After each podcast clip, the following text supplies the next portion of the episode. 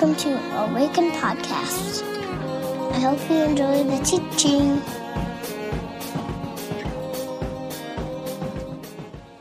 All right, friends.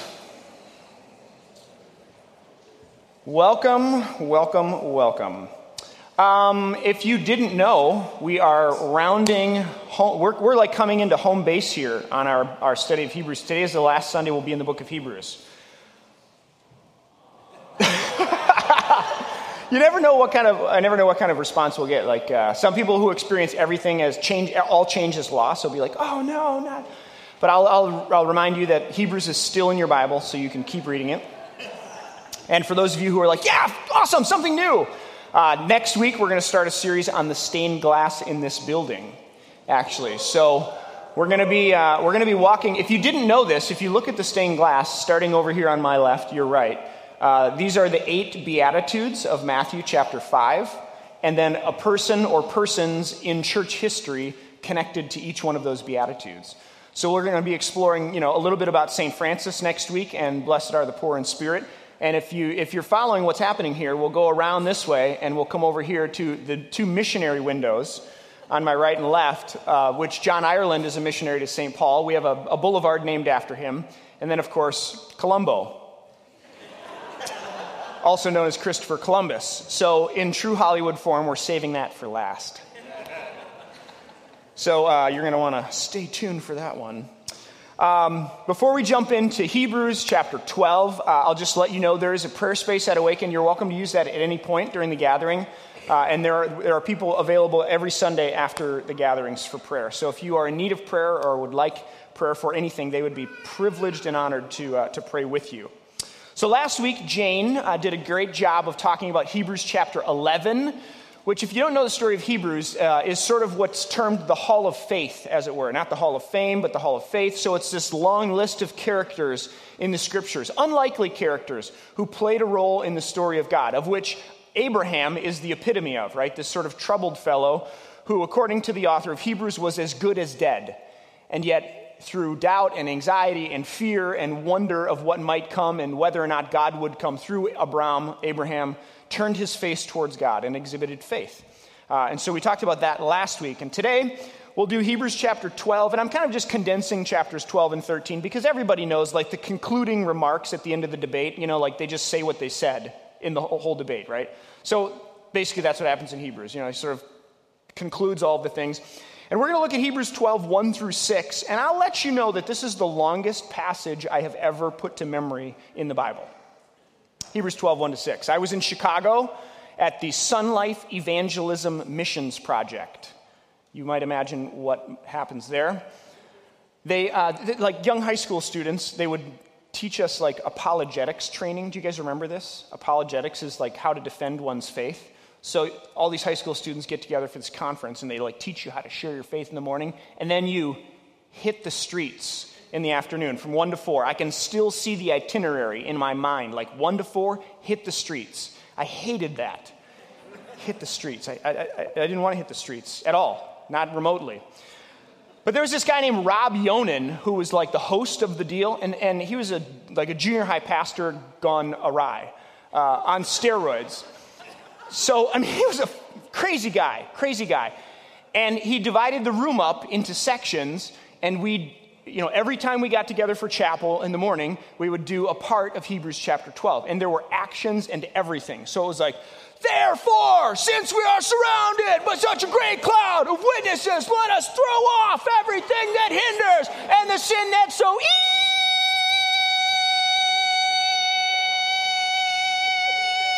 entangles, and let us run with perseverance the race that's marked out for us. Let us, fi- I'm not done yet, friends.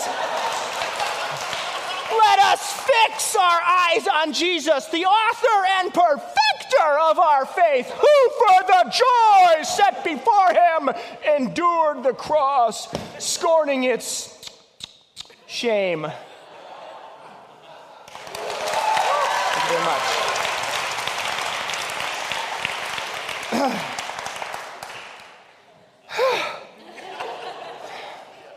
Thank you, Rob Yonan. your legend lives on. So um, now that my performance is over, why don't you stand and we'll read the text from the scriptures. Uh, and uh, uh, my wife was like, There is no way you can preach that passage without doing that. And I'm like, No, honey, I think I'm done with that. I don't think I'm going to do that. She was right. Therefore, since we are surrounded by such a great cloud of witnesses, let us throw off everything that hinders and the sin that so easily entangles. And let us run with perseverance the race that's marked out for us, fixing our eyes on Jesus, the author and perfecter, the pioneer, according to this version, pioneer and perfecter of our faith. For the joy set before him, he endured the cross, scorning its shame, and he sat down at the right hand of the throne of God. Consider him who endured such opposition from sinners, so that you will not grow weary and lose heart. Pray with me. God, we thank you for this day. We thank you for the gift that it is. We thank you for the breath in our lungs that animates our bodies, that makes us come alive. We know that and trust that that breath, that animation, that life comes from you. And so, even just the simplest thing as our breath, we sit in wonder and in awe and in gratitude. God, I pray that as we study your scripture, as we study this word, which was spoken so long ago, that it would in fact become the words of God for us today. That you might speak into our lives, that you might invite us and challenge us to take steps towards becoming fully human. The people the humans that you created us to be, of which Jesus was the pinnacle, the mark for which we are to aim. And so, God, we turn our hearts towards that and ask that by your Spirit you would transform us, change us, challenge us where we need to be challenged. And I pray that we might have hearts soft enough to respond, ears big enough to hear your small voice, and eyes to see you. I pray in Jesus' name and by the power of the Spirit. And all God's people said, Amen. You may be seated. Um, so, friends, some of you know I signed up for the Twin Cities Marathon this week. If you're on the space page, the Smash Book, uh, Facebook, I, I, mentioned there that I, I, was, I was signed up for the half. By the way, how many of you are running for Team World Vision this year uh, in the marathon or the half marathon? If you are, raise your hands. Yeah, don't be shy. Yeah, there's a few of them here. Well done, okay? So I had signed up for the half marathon, and I got to thinking, like, listen, I'm not getting younger, right? Like, I'm about to be 40 in a couple years here. And I just remember thinking about my parents when I was younger, and I thought, 40 is old. I mean, they're like almost dead. Did anybody think that when they were a child? You know about their parents? Yeah.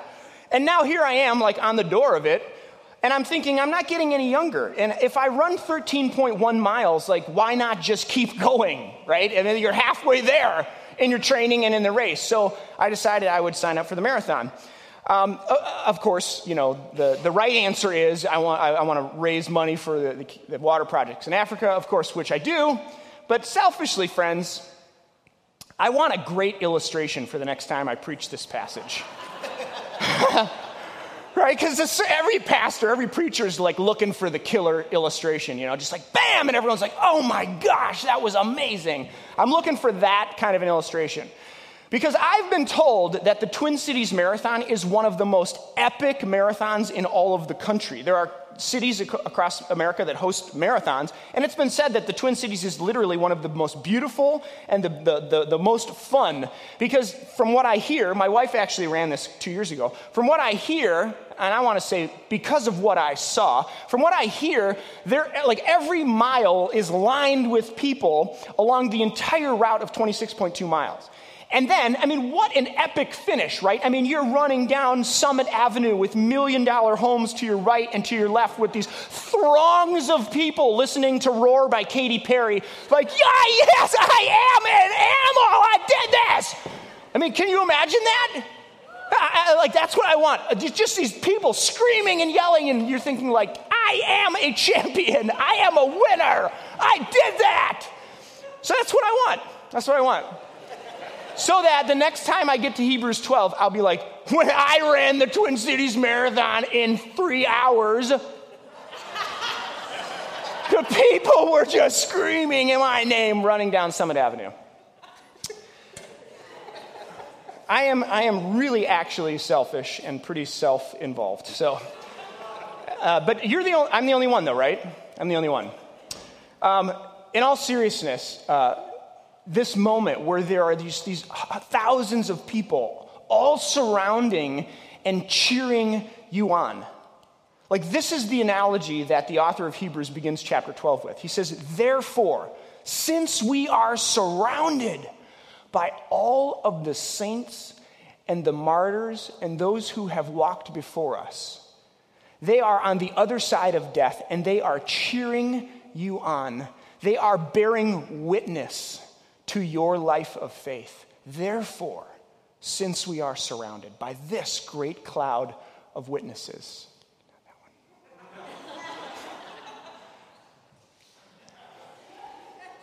Therefore, since we are surrounded by such a great cloud of witnesses. So, what I want to do this morning is I want to walk through what the author says. He offers a couple of, and, and friends, I, I think a lot of times when pastors and teachers and preachers get up, they're like, what I have for you today is three, uh, three, three thoughts on how to live a faithful life. Or, you know, three thoughts about how to have a you know, better marriage or whatever.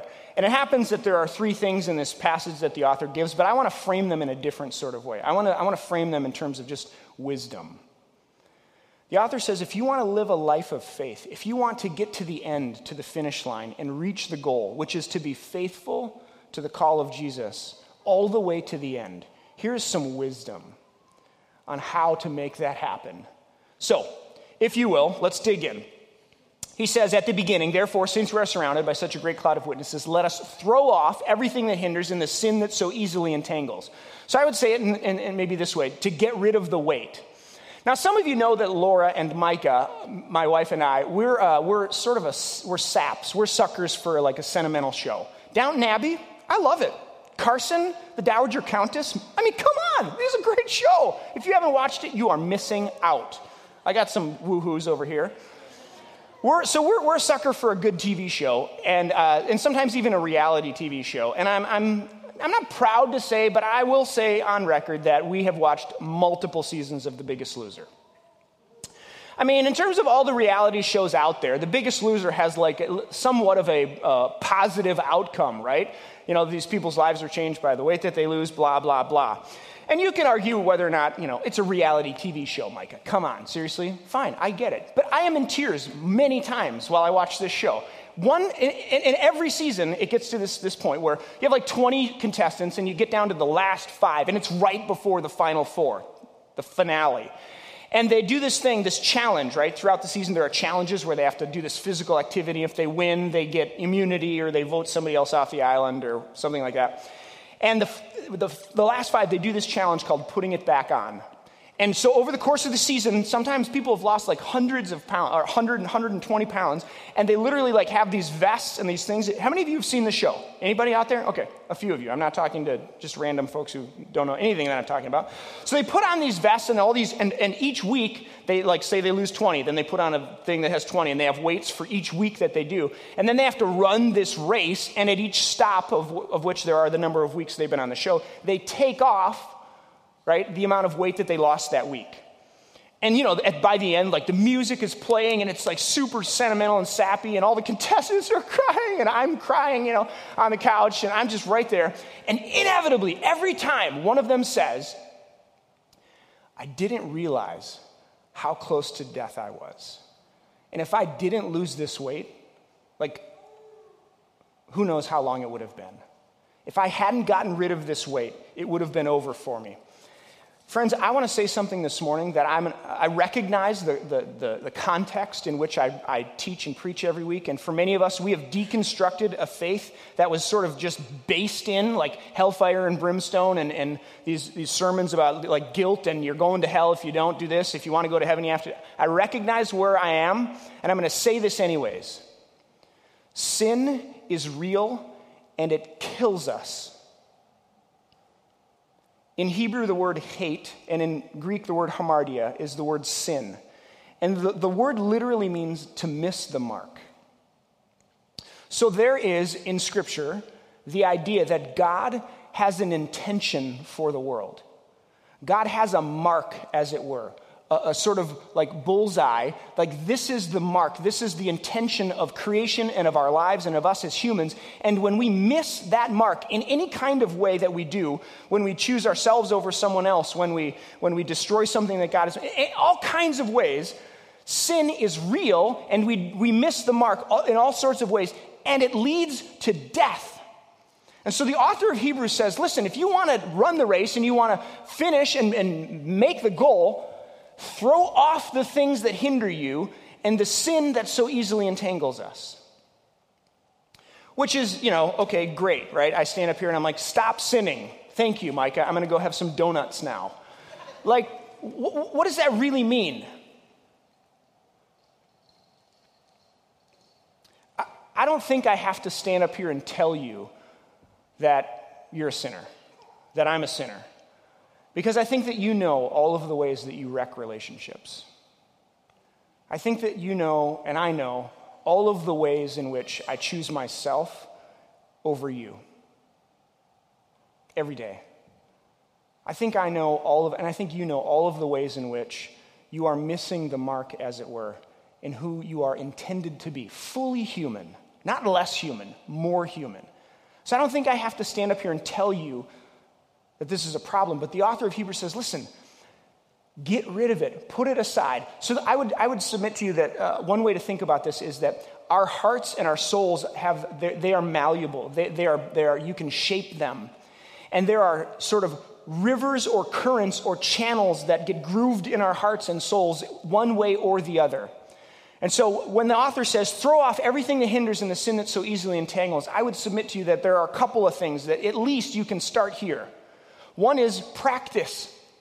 The church has a list of spiritual disciplines that we have been participating in from the beginning, which include things like silence and fasting and prayer and study of scripture and community right? These are ways in which we, cha- we, we create grooves in our hearts and our souls that allow the work of God and the flow of God to happen in our lives.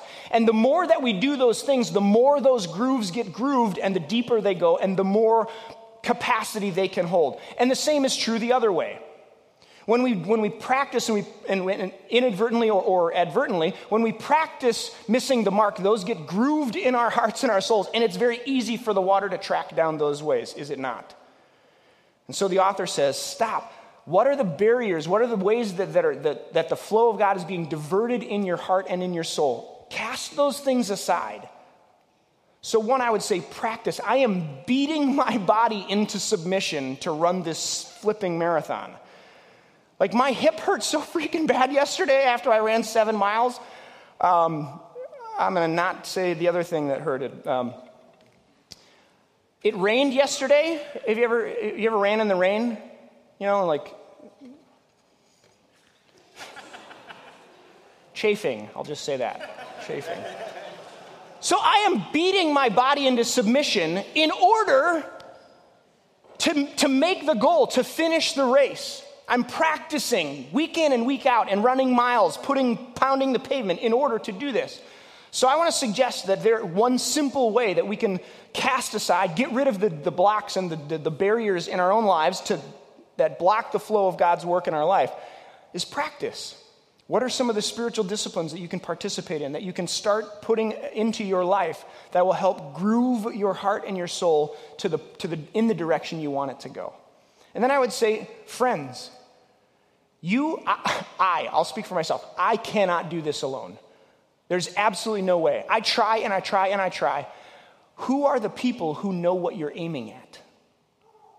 If you want your life to end in a certain place and you want it to be about something, who are the people that know what you're aiming at and do they have permission to help put you back on track? So there's a group of people in my life, one in particular that I meet with every other week. And he and I sit knee to knee, toe to toe, shoulder to shoulder, eye to eye, and we ask each other, is there anything that we need to talk about this week? Is there, are there any ways in which you have allowed something to get in the way of the flow and the direction that you want your life to be about? Whether it's looking at something I'm not supposed to look at, or speaking in ways that I'm not supposed to speak, or I don't want to speak to people, whether it's my wife or my kids. Somebody has a key to my life because isolation is a killer, and you cannot make it on your own. So, first, the author says, cast aside, get rid of the things that block the flow, the direction, the goal, the point of which you have pointed your life. Cast them aside. And I would submit to you get some friends in there, have them help you. Do they know what you're aiming at? Secondly, he says, run, run the race that's marked out for you with perseverance. And I want to suggest this could be read run my race with perseverance. Run your race with perseverance. Uh, uh, this same friend of mine, actually, that I meet with, he, uh, we, he, started a church not too long ago, and I remember vividly, we're standing on his back deck. He had just finished. You Guys, back in the day, we did like one preview gathering every month. Was anybody here for that when we did? Yeah, when we first started. A couple of you are left. Love it. Um, we, once a month, we had these gatherings, and so he, we're talking about his, right after his first preview service, where you know we're talking about it. And when two pastors get together, like you, nobody ever wants to say like, "Well, how many people did you have?" or nobody wants to say, "Oh yeah, we had a couple hundred. You know, you, you, sort of hold out and you hold out. And he's like, I mean, do we go to like two preview services? And I was like, dude, how many people showed up? And he's like, 350. And I'm like, oh, like two experiences, right? One on my face and one on my, in, on my insides. I'm like, oh, that's great. And on the inside, I'm like, what the? You know, 350 people the first Sunday? He's like, Should we go to two previews? And I'm like, I don't know. You've done in one week what I couldn't do in three and a half years. I have nothing to offer you. All on the inside. All on the inside, right? Not even, I'm out. Just, oh, that's so cool.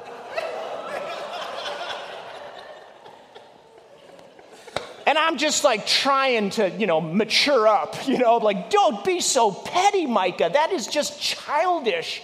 And I'm just dying on the inside. A million deaths, just a hundred needles in my eye. Uh, I don't know, somewhere. And like all week, I kept thinking like 350 people. That is incredible. I am ter- I must be a terrible preacher. Like, I must be doing something wrong. And here's what I heard. What is that to you? Do you guys remember John 21? When Peter, he's with Jesus, he's out fishing, and Jesus is on the beach cooking breakfast. Love it.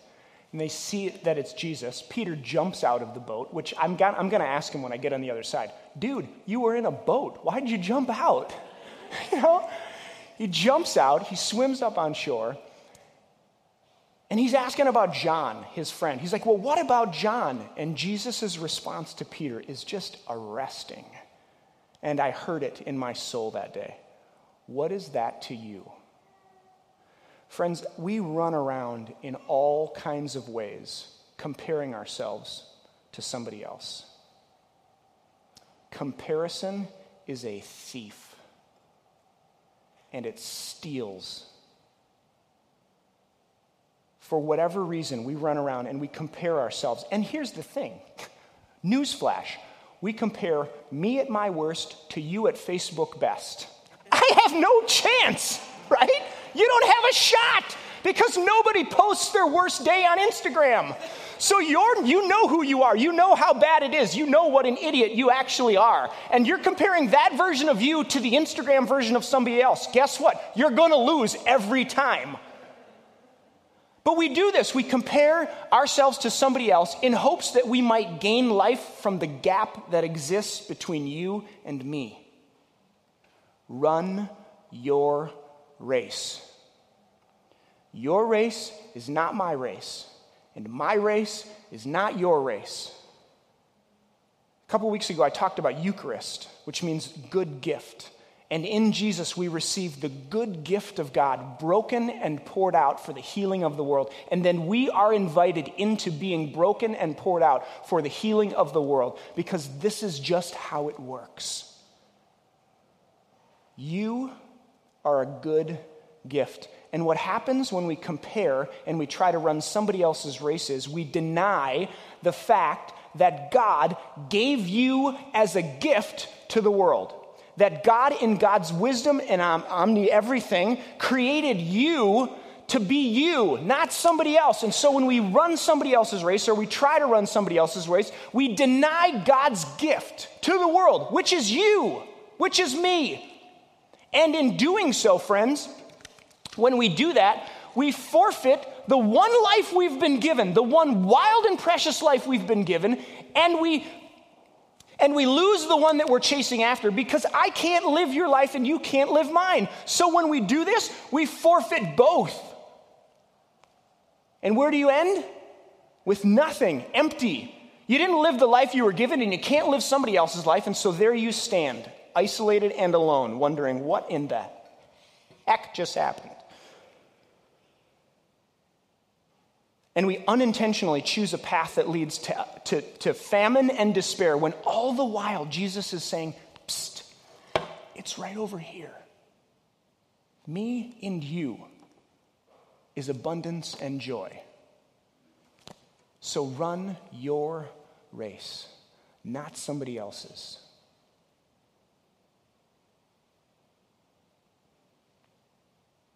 And do this with perseverance perseverance. Because I don't have to tell you how hard life is, right? I don't have to tell you and remind you how hard it gets. The other day, it all, it all goes down on Sunday mornings for people who work at the church, by the way, in case you didn't know this. The other day, I show up to church, uh, my family comes, and my wife informs me that just that morning, as they were like getting ready to go, one of, we have no storm door at our home, we took it off a while ago and we, we, were given a gift like a beautiful Andersen window, two panes of glass, one that pulls down with the screen. This is the Cadillac of storm doors. Somebody gives it to us. I take a whole day to install the storm door, and in one fleeting moment, one of my children runs out the door in a fit of rage. A wind gust catches it. It rips the little hydraulic thing right out of the door, smashes into the mailbox, and a million pieces of glass are everywhere. On! I just put that thing up! So I go home, and Laura and I, do you want to know what we did? We poured gin and tonics, and we sat right in the middle of the glass on the front steps for hours. Because this is just a wave. Waves are not the ocean's normal. They come in sets and then they move, they dissipate, they hit the shore. And this, whatever this is, whatever it is that you're in the middle of, whatever it is you've just experienced, this is just a wave. My mother used to say, This too shall pass. Wisdom from Claudette. It's just a wave. Run your race, your race, not somebody else's, with perseverance, because when you do, it creates things in you that will last on the other side. Things that are of life and of light. Run your race with perseverance. And last, I would say, fix our eyes. The author says, run your race with perseverance that's marked out for you. Remove the things that hinder us and fix our eyes on Jesus, the author and perfecter of our faith. I used to work on the grounds crew at a golf course. Uh, for those of you that don't know, these people wake up at like 3.30 in the morning because the first tee time's at 7 and when the, you know, the grounds crew is out in front of the country club members, people are like, oh my gosh, why, why isn't the green mowed? Why aren't those people done with their work yet? Uh. At least that's what they say. So you get up at the crack of dawn before, long before, and one of the things that you do uh, is you mow the greens, usually every day at a, a, country club where you have a lot of staff. And you, uh, you walk mow the greens, and so your mower is about this big. And there's a phrase in greens keeping called striping it. Now, when you're standing on the tee box and you're looking at a green and you see all these like squiggly lines, it's like, oh, I don't even want to hit the ball to that green. But when that green is just striped like a freaking Mona Lisa, you're like, ow! It's just, it's like inspiring, you know? It's like art right there in nature. So every greenskeeper, every mower is he's looking to stripe the green. And there are many smart, well intentioned people who can't mow a straight line to save their life. Have you ever seen these people's lawns? Do you ever drive by and just go, ugh? Because you've never worked at a golf course before. I do. I drive by these people's lawns and I'm like, come on, guys, it's not that hard. People, tr- when they try to stripe a green, every, this is the mistake everybody makes. This is free. This is free. You, they're mowing and they're like staring at the mower, just like trying to like keep it on the line ever so, you know, and you can't stripe a green doing that. You can't mow a straight line doing that. Inevitably, you will go off course and you will look back and you'll be like, dude, was I on crack when I mowed that or what? The only way to stripe a green or to stripe a fairway. There was one fairway, number seven at Midland Hills, had this elevated tee box, and I literally I would stripe this sucker, and then I would drive the mower up on top of the tee box, put her in park, and just sit back and be like, "What's up? that is awesome." You remember the you remember the hole? Oh, it's just fantastic. The only way you can stripe a green, the only way you can stripe a fairway, is by finding a point in the distance and fixing your eyes on it. You have like peripheral vision, so you know where you are, but you walk the mower to that spot. You don't look down, you don't look at the edge, you pick a spot out in the distance and you fix your eyes on it. Friends, if we're to live lives of faith, the only way we can do number one and two is by getting number three. Fixing our lives, our focus, our intention, our and I would submit to you that everybody worships something. Everybody worships something. What we worship is the thing that is at the center of our lives. It's the thing that informs everything else. It's the thing that influences all of our decisions and our relationships and the way we spend our money and the way that we do life. Everybody worships something. For some, it's power. For some, it's money. For some, it's vocation. For some, it's sex. For some, it's relationships and where we are in the totem pole. And these are all the ways we compare, right? but everybody worships something. And the author of Hebrews says if you're going to live a life of faith, if you want to get to the end and live a life that was worthy of the people surrounding you, this great cloud of witnesses who are cheering you on, saying, You can do it. Go, keep. I almost did water boy. You can do it, water. You can do it. Like, if you want to live that life and you want to make it to the goal, fix your eyes on Jesus, the author and perfecter of our faith. Everybody worships something. The question is, what will you focus your life on? What will your intentions be aimed at? And you may disagree with me this morning. You may say that I don't think that focusing your life and your intentions and your, the vision of your life on the life, death, and resurrection of Jesus is the best way to do it. That's fine. You can disagree with me. But that's my conviction. I believe that the life, death, and resurrection of Jesus is the pinnacle of the human experience and the way by which we find communion with God. And so when we fix our lives on the life of Jesus, when we fix our intentions and our focus on this path, it leads to life. And that is the encouragement and the invitation that the author of Hebrews gives. And that's what I, as your pastor at Awaken in 2015, say. So, my friends, I want to offer you a time of silence because I recognize that sometimes God has other things to say that I didn't think about. Surprise, surprise. And so I'm going to invite the band to come forward and we're going to close with a song. And before we do that, I want to invite you to a time of silence. I'll invite you to think about maybe one of, one of these questions What sin is entangling you? What barrier is blocking the flow of God's activity in your life?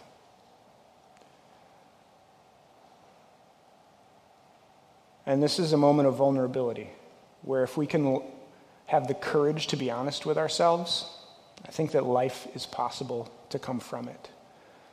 So maybe that's your question this morning. What sin is entangling you? A second question maybe if that one doesn't grab you this morning, what race are you running or whose race are you running? The Hebrews talk about names a lot of time, and they talk about standing in your name. Is that where you live your life from, or are you living it from other places, trying to get something from someone else, running someone else's race? Whose race are you running? And maybe if either of those two don't grab you, maybe this last one who or what is at the center of your life. So I'm going to offer a word of prayer and then just a few moments for you to think. What sin is entangling you? Whose race are you running? Or who or what is at the center of your life? Pray with me if you will. God, we come to you this morning uh, in this place. And I recognize that there's so many things swirling around here. But I pray, God, that in the next few moments of silence, that your voice would be the loudest one in the room, that you would say the things that we need to hear. And wherever we come from, whether it's a place of doubt or questioning about whether you're even out there or fully committed to following you, Jesus, I pray that you would meet each of us as only you can do and speak the question or the words that we need to hear this morning. So, God, here we are, and here you are. Friends, remember there is folks who are here available to pray with you if you have any need for prayer. Um, I love this church. I love you guys. You sound so wonderful. This building, like, amazing. I don't have anything left to say other than grace and peace. That's what's yours. That's what happened. That's what's happening. So take it, eat it, live it, feast on it. Grace and peace. Love you.